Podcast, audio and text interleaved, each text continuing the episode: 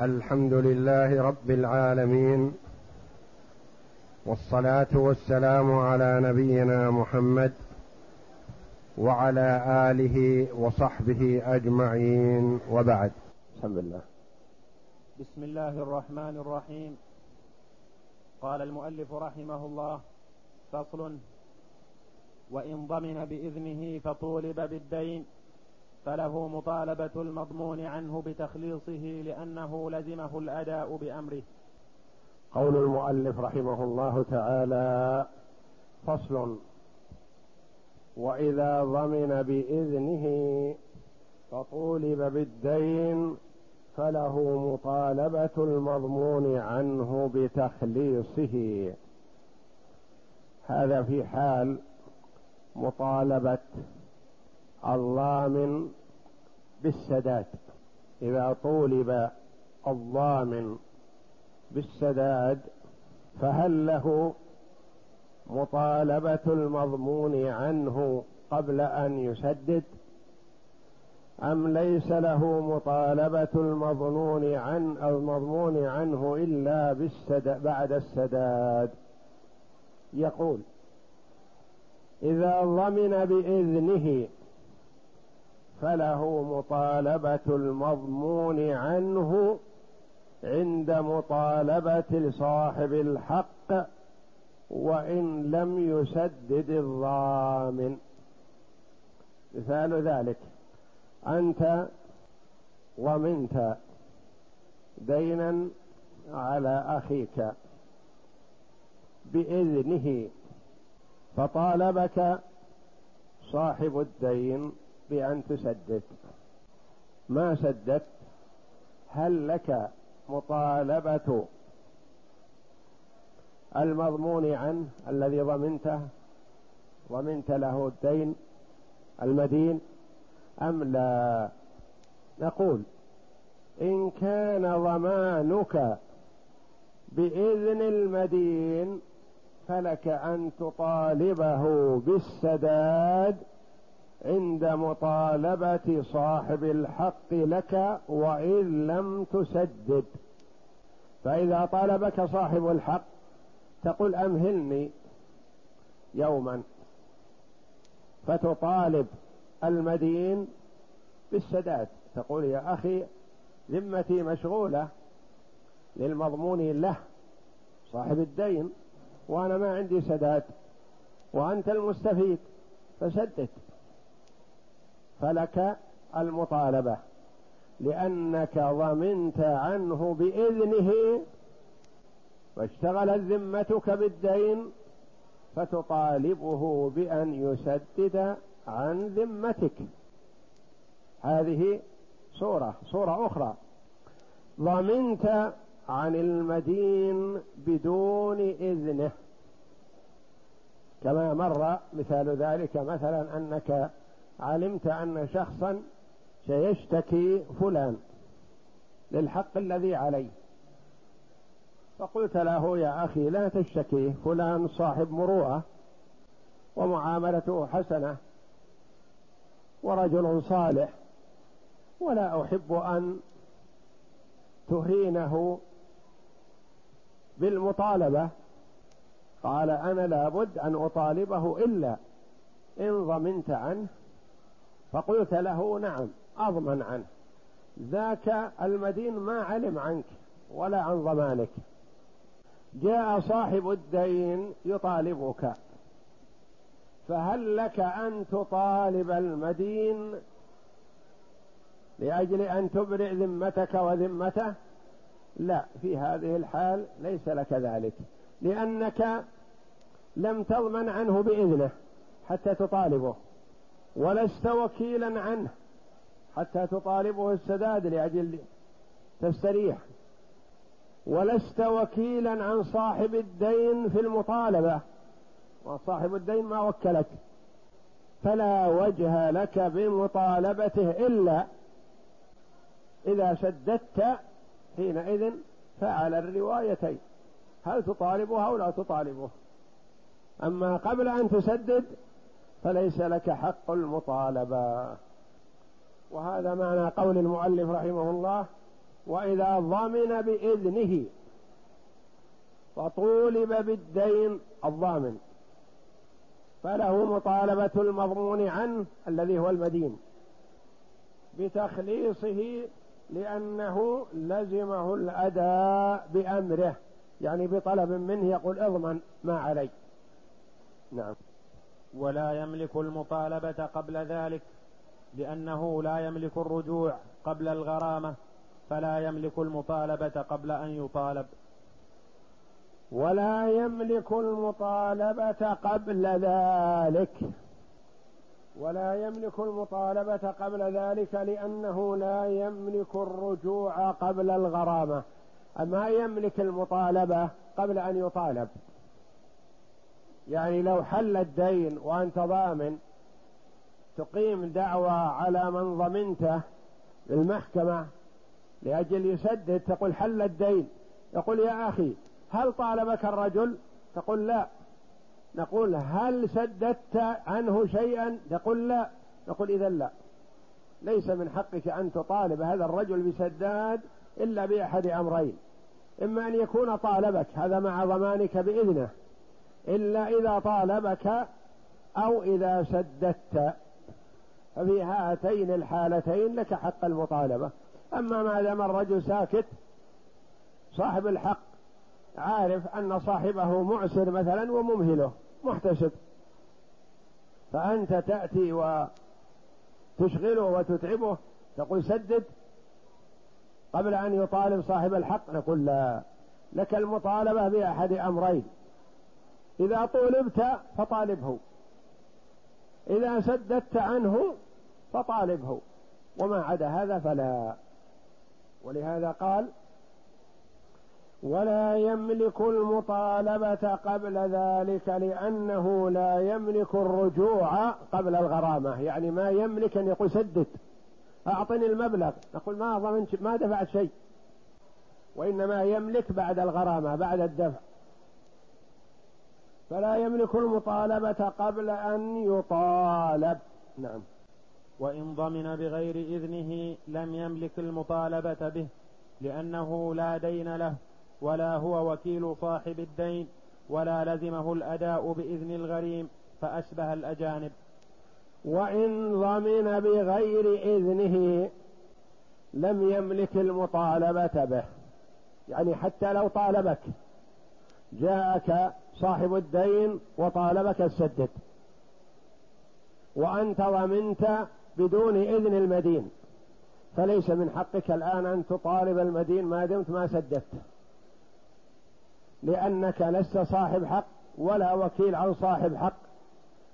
فلا يسوغ لك المطالبة. ولذا قال وإن ضمن بغير إذنه لم يملك المطالبة به. يعني بالدين قبل سداده. وعند الم... وكذا عند المطالبة. لأنه لا دين له. الضامن ما له دين. ولا سدد شيء. ولا هو وكيل صاحب الدين. ليس موكل من المدين. من صاحب الدين. من صاحب الحق. ولا لزمه الأداء بإذن الغريم. يعني بإذن المدين. ما أذن لك المدين أن تدفع حتى تطالبه بالدفع. فأشبه الأجانب يعني ما دمت ضمنت متبرعا فأنت عبارة أجنبي. بعد السداد روايتان هل لك المطالبة أو ليس لك المطالبة؟ نعم. فصل. وإن ضمن بإذنه فطولب بالدين. فصل. وإذا دفع المضمون عنه قدر الدين إلى الضامن عوضا عما يقضيه في الثاني لم يصح. لأنه جعله عوضا عما يجب عليه في الثاني فلم يصح. كما.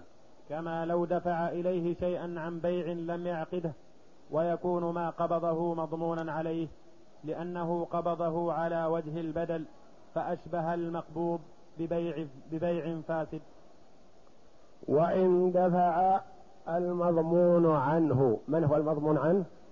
المدين.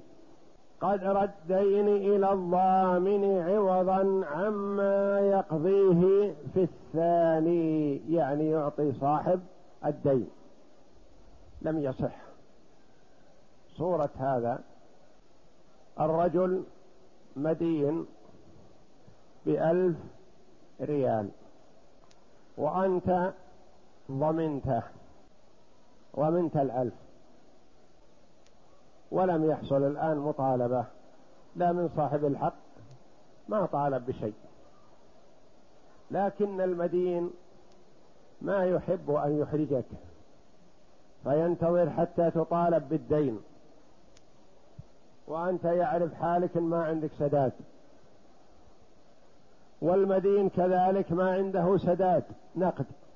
وإنما قال لك وأنت الضامن. قال لك يا أخي هذه عشر شياه خذها. من أجل إذا طالبك صاحب الحق تعطيه وتكون الشياه لك. هل يصح أو لا يصح؟ قالوا لا يصح. لما؟ لأن الرجل الآن الضامن الذي هو أنت. مالك في ذمة الرجل شيء. ولا سددت عنه شيئا. ولا أعطاك الشياه على سبيل الأمانة. متى ما طولبت تسدد منها. ولا أعطاك الشياه على سبيل الوكالة. يقول إذا طولبت أنا موكلك بع هذه الشياه وسدد ورد علي الباقي. كل هذه غير موجودة. كأنه أعطاك الشياه مقابل ما ستعطي الرجل فيما بعد ولا يدرى هل تعطيه أو لا. قالوا هذا لا يصح لأنه ما قبض الشياه من أجل بيعها وتسديد الدين. ولا قبضها على أساس انه وكله في التصرف وتسديد الدين من هذه الشياه من أعيانها. ولا باع عليه الشياه بيعا. قال مثلا هذه الشياه أبيعها عليك بالألف وأنت الألف هذا سدده للرجل الذي يطالبني بالألف. ما حصل هذا كله وإنما أعطاها عوضا عما سيسدده فيما بعد ما يدرى يسدده أو لا. قالوا لا يصح. وهذا معنى قول رحمه الله وإن دفع المضمون عنه من هو؟ المدين. قدر الدين إلى الضامن قدر الدين اللي قلنا مثلا عشر شياه. إلى الضامن أنت. عما يقضيه في الثاني يقول هذه لك عما تقضيه للدين لصاحب الدين. لم يصح. لأنه جعله عوضا عما يجب عليه. ما بعد وجب إلى الآن. ما وجب على المدين للضامن شيء إلى الآن. لأن الضامن ما سدد إلى الآن. فلم يصح. كما لو دفع إليه شيئا عن بيع لم يعقده. قال مثلا هذه عشر شياه قد أتبايع أنا وإياك. العصر في هذا الموضوع هذه عما سنتبايع عنه ما هو الذي سنتبايع عنه وكم قيمته؟ وما مقداره؟ وهل هو حال أو مؤجل؟ وهل هو ذهب أو فضة أو أعيان؟ ما صار شيء. هذا على إرادة أنه عوض وثمن وبيع يعني عطى بخلاف ما إذا أعطاها إياه وقال خذ هذه عندك إذا تبايعنا فأنا موكلك في بيعها والسوف هذا صحيح. لكن قال لك هذه الشياه العشر عما سنتبايع عليه فيما بعد. ما يدرى مش تبايعون عليه. تبايعون على شيء بمائة ريال؟ أو تبايعون على شيء بخمسة آلاف ريال ما يدرى. ويقول هذه عوضا عنه عوضا عن مائة ريال أو عوض عن خمسة آلاف ريال لا يدرى. فلذا قال لا يصح. كما لو دفع إليه شيئا عن بيع لم يعقده. طيب هو قبض الشياه. وش يكون حكم الشياه؟ تكون الشياه أمانة وليست أمانة. بل هي عهدة على القابض. إن سدد استوفى القيمة منها وإن لم يسدد ردها على الأول وإن تلفت فهي من ضمان القابض. لأن إنها ليست في حكم الأمانة وإنما في حكم البيع الفاسد. والبيع الفاسد العهدة مضمونة على من العين بيده. ويكون ما قبضه يعني من الشياه مضمونا عليه يعني يضمنها. لأنه قبضه على وجه البدل وهذا البدل غير صحيح. فأشبه المقبوض ببيع فاسد والمقبوض ببيع فاسد مضمون. نعم وفيه. وفيه وجه أنه يصح وجه آخر. لأن الرجوع بسببين ضمان وغرم. فإذا وجد أحدهما جاز تعجيل المال كتعجيل الزكاة. وفيه وجه آخر لتلك الصورة أنها تصح لأن الرجل قبض شيء سيثبت ويتبين فيما بعد. فإن سدد عنه فهو قبض عما سدد وإن لم يسدد عنه شيئا أعاد الشياه إلى صاحبها. يعيدها إذا لم يسدد شيء فإن سدد شيئا فيكون قد قبض عوضه وهو وهو الشياه لأن الرجوع بسببين الضمان ضمان وغرب هو ضامن لكنه ما سدد شيء إلى الآن. وغارم لأنه يلزمه السداد سداد الدين الذي ضمنه. فهو فقد وجد أحدهما الذي هو الضمان. الضمان موجود والغرم إلى الآن ما وجد.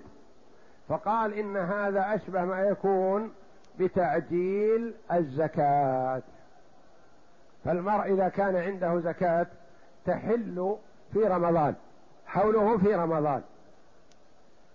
وجاءه فقير أو حصل مسغبة أو حاجة ملحة مثلا أو تجهيز جيش للجهاد في سبيل الله ونحو ذلك مثلا فأحب أن يعجل زكاته. فهل له ذلك؟ نعم. على قول كثير من العلماء قالوا يجوز تعجيل الزكاة لأن النبي صلى الله عليه وسلم كما ورد استعجل من العباس زكاة سنتين. فقالوا تعجيل الزكاة قبل محلها يجوز. مثل هذا الذي دفع ما ضمن عنه قبل أن يلزمه ذلك لأنه دفعه إلى شخص لم يدفع شيئا. فإن قضى الدين استقر ملكه على ما قبض. إن قضى الدين يعني هذا الذي قبض الشياه العشر إن قضى الدين صارت العشر الشياه له لأنه قبضها عن الدين الذي سيسدده. نعم. وإن برئ قبل القبض وجب رد ما أخذ كما يجب رد الثمن إذا لم يتم البيع. وإن برئ قبل القبض هو الرجل المدين دفع الشياه ليسدد منها.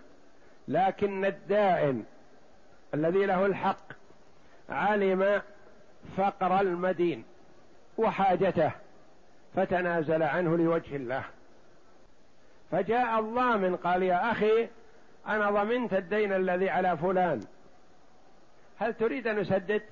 قال لا أنا سامحت المدين. أنا علمت أن المدين رجل صالح وفقير ومعسر فأنا تنازلت عنه لوجه الله.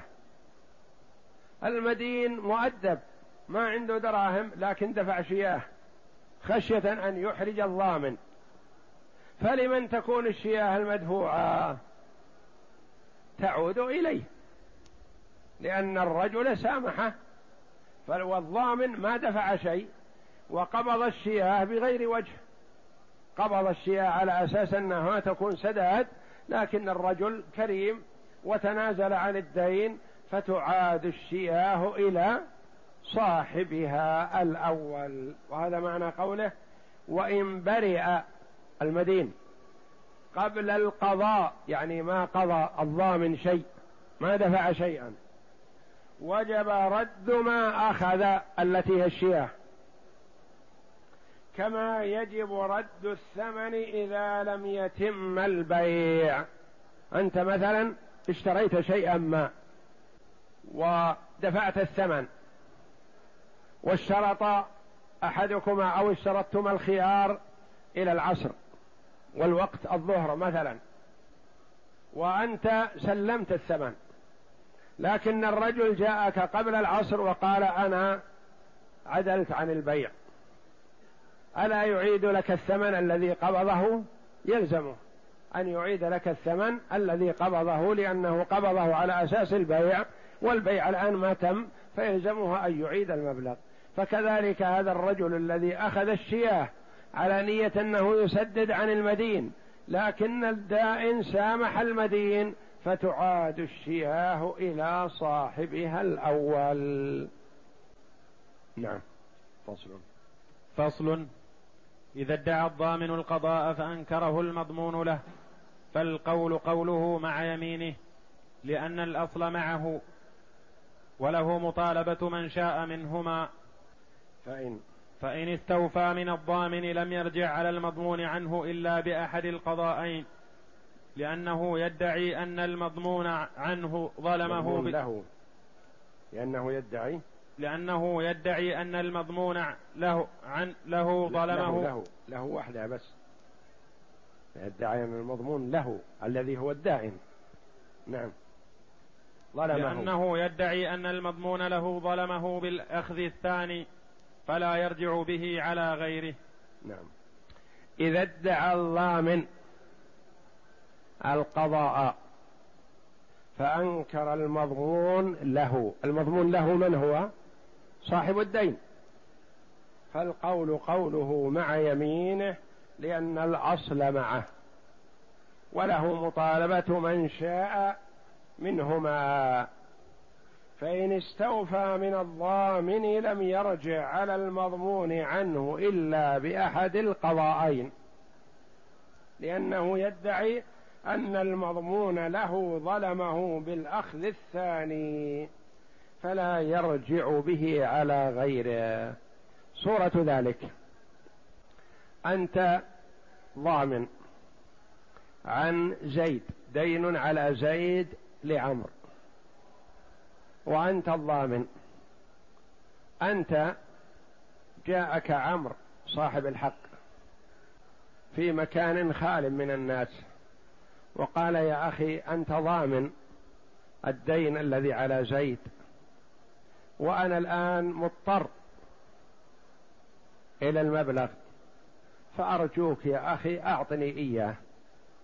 فأحسنت به الظن وأخرجت الدراهم من جيبك وأعطيته الدين الذي هو ألف ريال. سددت. عمر هذا الذي أخذ منك الألف سيء وفرح أنك سددته وما عندك أحد. فجاءك بعد يوم أو يومين وقال يا أخي أنت ضامن عن زيد. فأعطني الضمان الذي ضمنته الألف. فقلت له يا أخي سددتك أمس. أعطيتك ألف ريال. قال أبدا ولا استلمت ولا ريال منك. أنت ما عندك شهود. ذهبتما إلى القاضي. فقلت للقاضي هو أول هو المدعي. قال مثلا أنا أطالب هذا بألف ريال لأنه ضمن عن زيد فأنا أطالبه. فقال القاضي ماذا تقول؟ قلت للقاضي نعم كلامه صحيح. هو يطالبني بألف ريال لأني ضمنت الألف عن زيد. ولكنه جاءني أمس في المكان الفلاني في وقت كذا في ساعة كذا وطلب مني الألف وأعطيته إياه. قال القاضي هل أشدت عليه؟ يقول لا. أحسنت به الظن أنه ما هو مطالبني مرتين. فقال القاضي عليك البينة لأنك الآن اعترفت بالدين والحق أنت. لكن تدعي السداد. فقال القاضي بينتك. ما عندي بينة. ما عندي بينة. أنت تدعي السداد وهو يدعي أنه ما قبض شيء. طلب منك البينة ما عندك بينة. القول قول من؟ هو يدعي هو ينكر. وأنت تثبت شيء. إذا أثبتت شيئا لابد أن تثبته بالبينة. ما تعطى بقولك. عجزت عن البينة القول قوله مع يمينه. يحلف إنه ما قبض منك شيء. ويلزم أن تعطيه الألف مرة أخرى. فالقول قوله يعني من أنكر السداد فذهب إلى المضمون عنه وطالبه. فأما إن استوفى من المضمون عنه فهل للضامن الرجوع عليه؟ يعني الضامن الذي دفع أنت الذي دفعت الألف هل ترجع على المدين وتأخذ منه الألف؟ وتقول أنا سددت عنك قبل أن تسدد؟ فتسديدي هو التسديد الصحيح وعليك أن تعطيني الألف. فهل للضامن الرجوع عليه؟ ينظر. فإن كذبه المضمون عنه في القضاء لم يرجع. هذا لا إشكال. قال لا يا أخي ما سددت أنت. لو سددت ما جاءني. فأنت ما أنت صادق. ولا يسوغ أني أعطيك وأنا أعطيت الرجل حقه. هذا كذبه. لأنه لم يثبت صدقه. وإن صدقه وكان قد فرط في القضاء لم يرجع بشيء. وإن صدقه أنت قلت لزيد بعد ما سدد الألف قلت له يا أخي أنا سددت عنك قبل وأعطيت الرجل ألف. فإذا كذب زيد فلا إشكال ليس لك على زيد شيء. صدق زيد. صدق كلام. قال أنت عندي صدوق. وأنت تعرف ما ما تكذب. لكن يا أخي الرجل ذاك اضطرني وتكلم علي فأحببت أن أبرئ ذمتي وأستريح من شره. وإلا أنت ما بشاك في كذبك أما وصدقك. أنت صادق. سددت. فهل يرجع في هذه الحال؟ لا. حتى هذه الحال لا يرجع.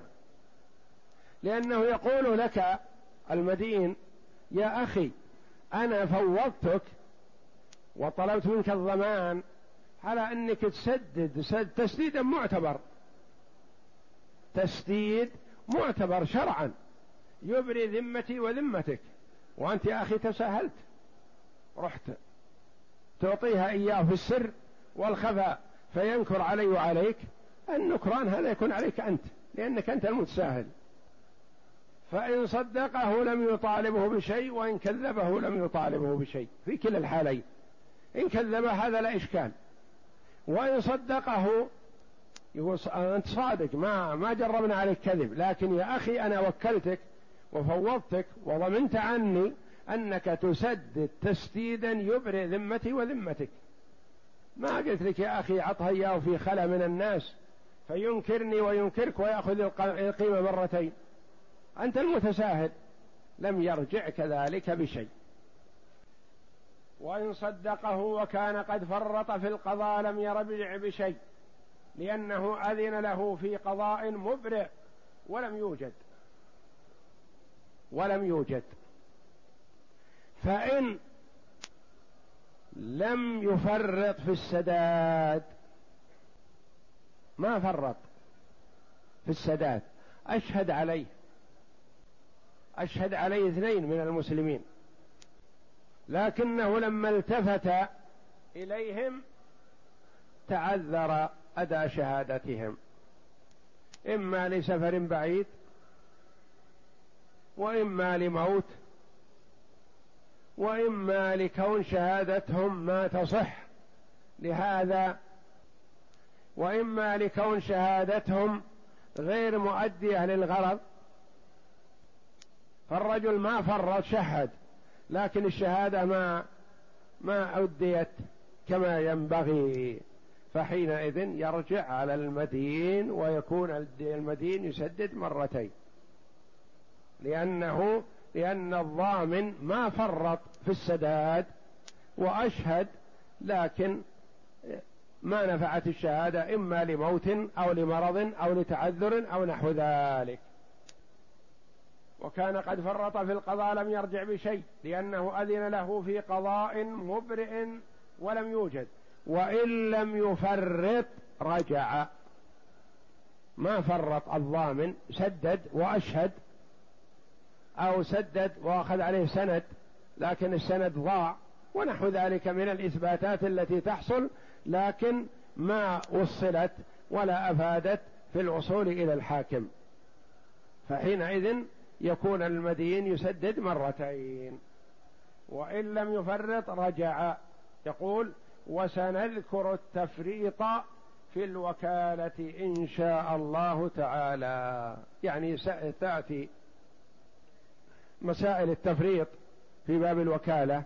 يعني شيء يتطلب الشهادة لم يشهد. شيء يتطلب مثلا كتابة لم يكتب. ونحو ذلك من الأمور التي تتطلب شيئا ما فعله. فحينئذ هذا هو التفريط. نعم. وإن لم يفرط رجع وسنذكر التفريط في الوكالة إن شاء الله. فإن اعترف المضمون له بالقضاء فأنكر المضمون عنه لم يلتفت إلى إنكاره. فإن اعترف المضمون له بالقضاء وأنكر المضمون عنه لم يلتفت لإنكاره. الرجل أنت سددت الضمان الذي على زيد وأعطيت عمرا حقه. رجعت إلى زيد تقول يا أخي أنا سددت عنك. يقول أبدا ما سددت ما سددت. تقول أكيد سددت ينكر يريد لا يعطيك شيء. نرجع إلى المضمون له. نقول إيش تقول؟ قال نعم. هذا الأخ سددني. أنا ما أطالب زيد بشيء. هل يفيد إنكار زيد في هذه الحال؟ ما دام صاحب الحق معترف يقول أنا استلمت حقي. فإنكار زيد لا قيمة له. يوطر ويسدد وإلا السجن. فإن اعترف المضمون له بالقضاء وأنكر المضمون عنه لم يلتفت إلى إنكاره. لا قيمة له. ينكر عشان ما يسدد يلزم بالسداد. نعم. لأن الدين حق للمضمون له. لأن الدين حق للمضمون. له وقد وصله واستلم حقه. نعم. فإذا أقر أنه صار للضامن فإذا أقر بقبضه فقد أقر أنه صار للضامن. يصير كأنه شاهد أن الضامن يطالب المضمون عنه بالمبلغ. اعتراف منه. نعم. ولأنه يثبت القضاء بالإقرار. يثبت القضاء بالإقرار. إقرار صاحب الحق. إذا أقر ثبت القضاء. نعم. قضاء الدين القصد. نعم. فملك الرجوع به كما لو ثبت فملك. الرجوع به على المدين. نعم. كما لو ثبت ببينة. كما لو ثبت الحق ببينة. يعني شهود على أن المدين يطالبه الضامن بألف ريال. نعم. ول... وفيه وجه آخر أن القول قول المضمون عنه لأنه منكر. وفيه وجه آخر أن القول قول المضمون عنه لأنه منكر. وهناك قاعدة من قواعد الفقه تقول القول قول المنكر. لأن الأصل عدم الشيء. فإذا أنكره يطالب المدعي بالبينة فإذا لم يوجد بينة فالقول قول المنكر. لكن هذا معه بينة هذا ضعيفا يكون قول قول المنكر لأن نفس المضمون له.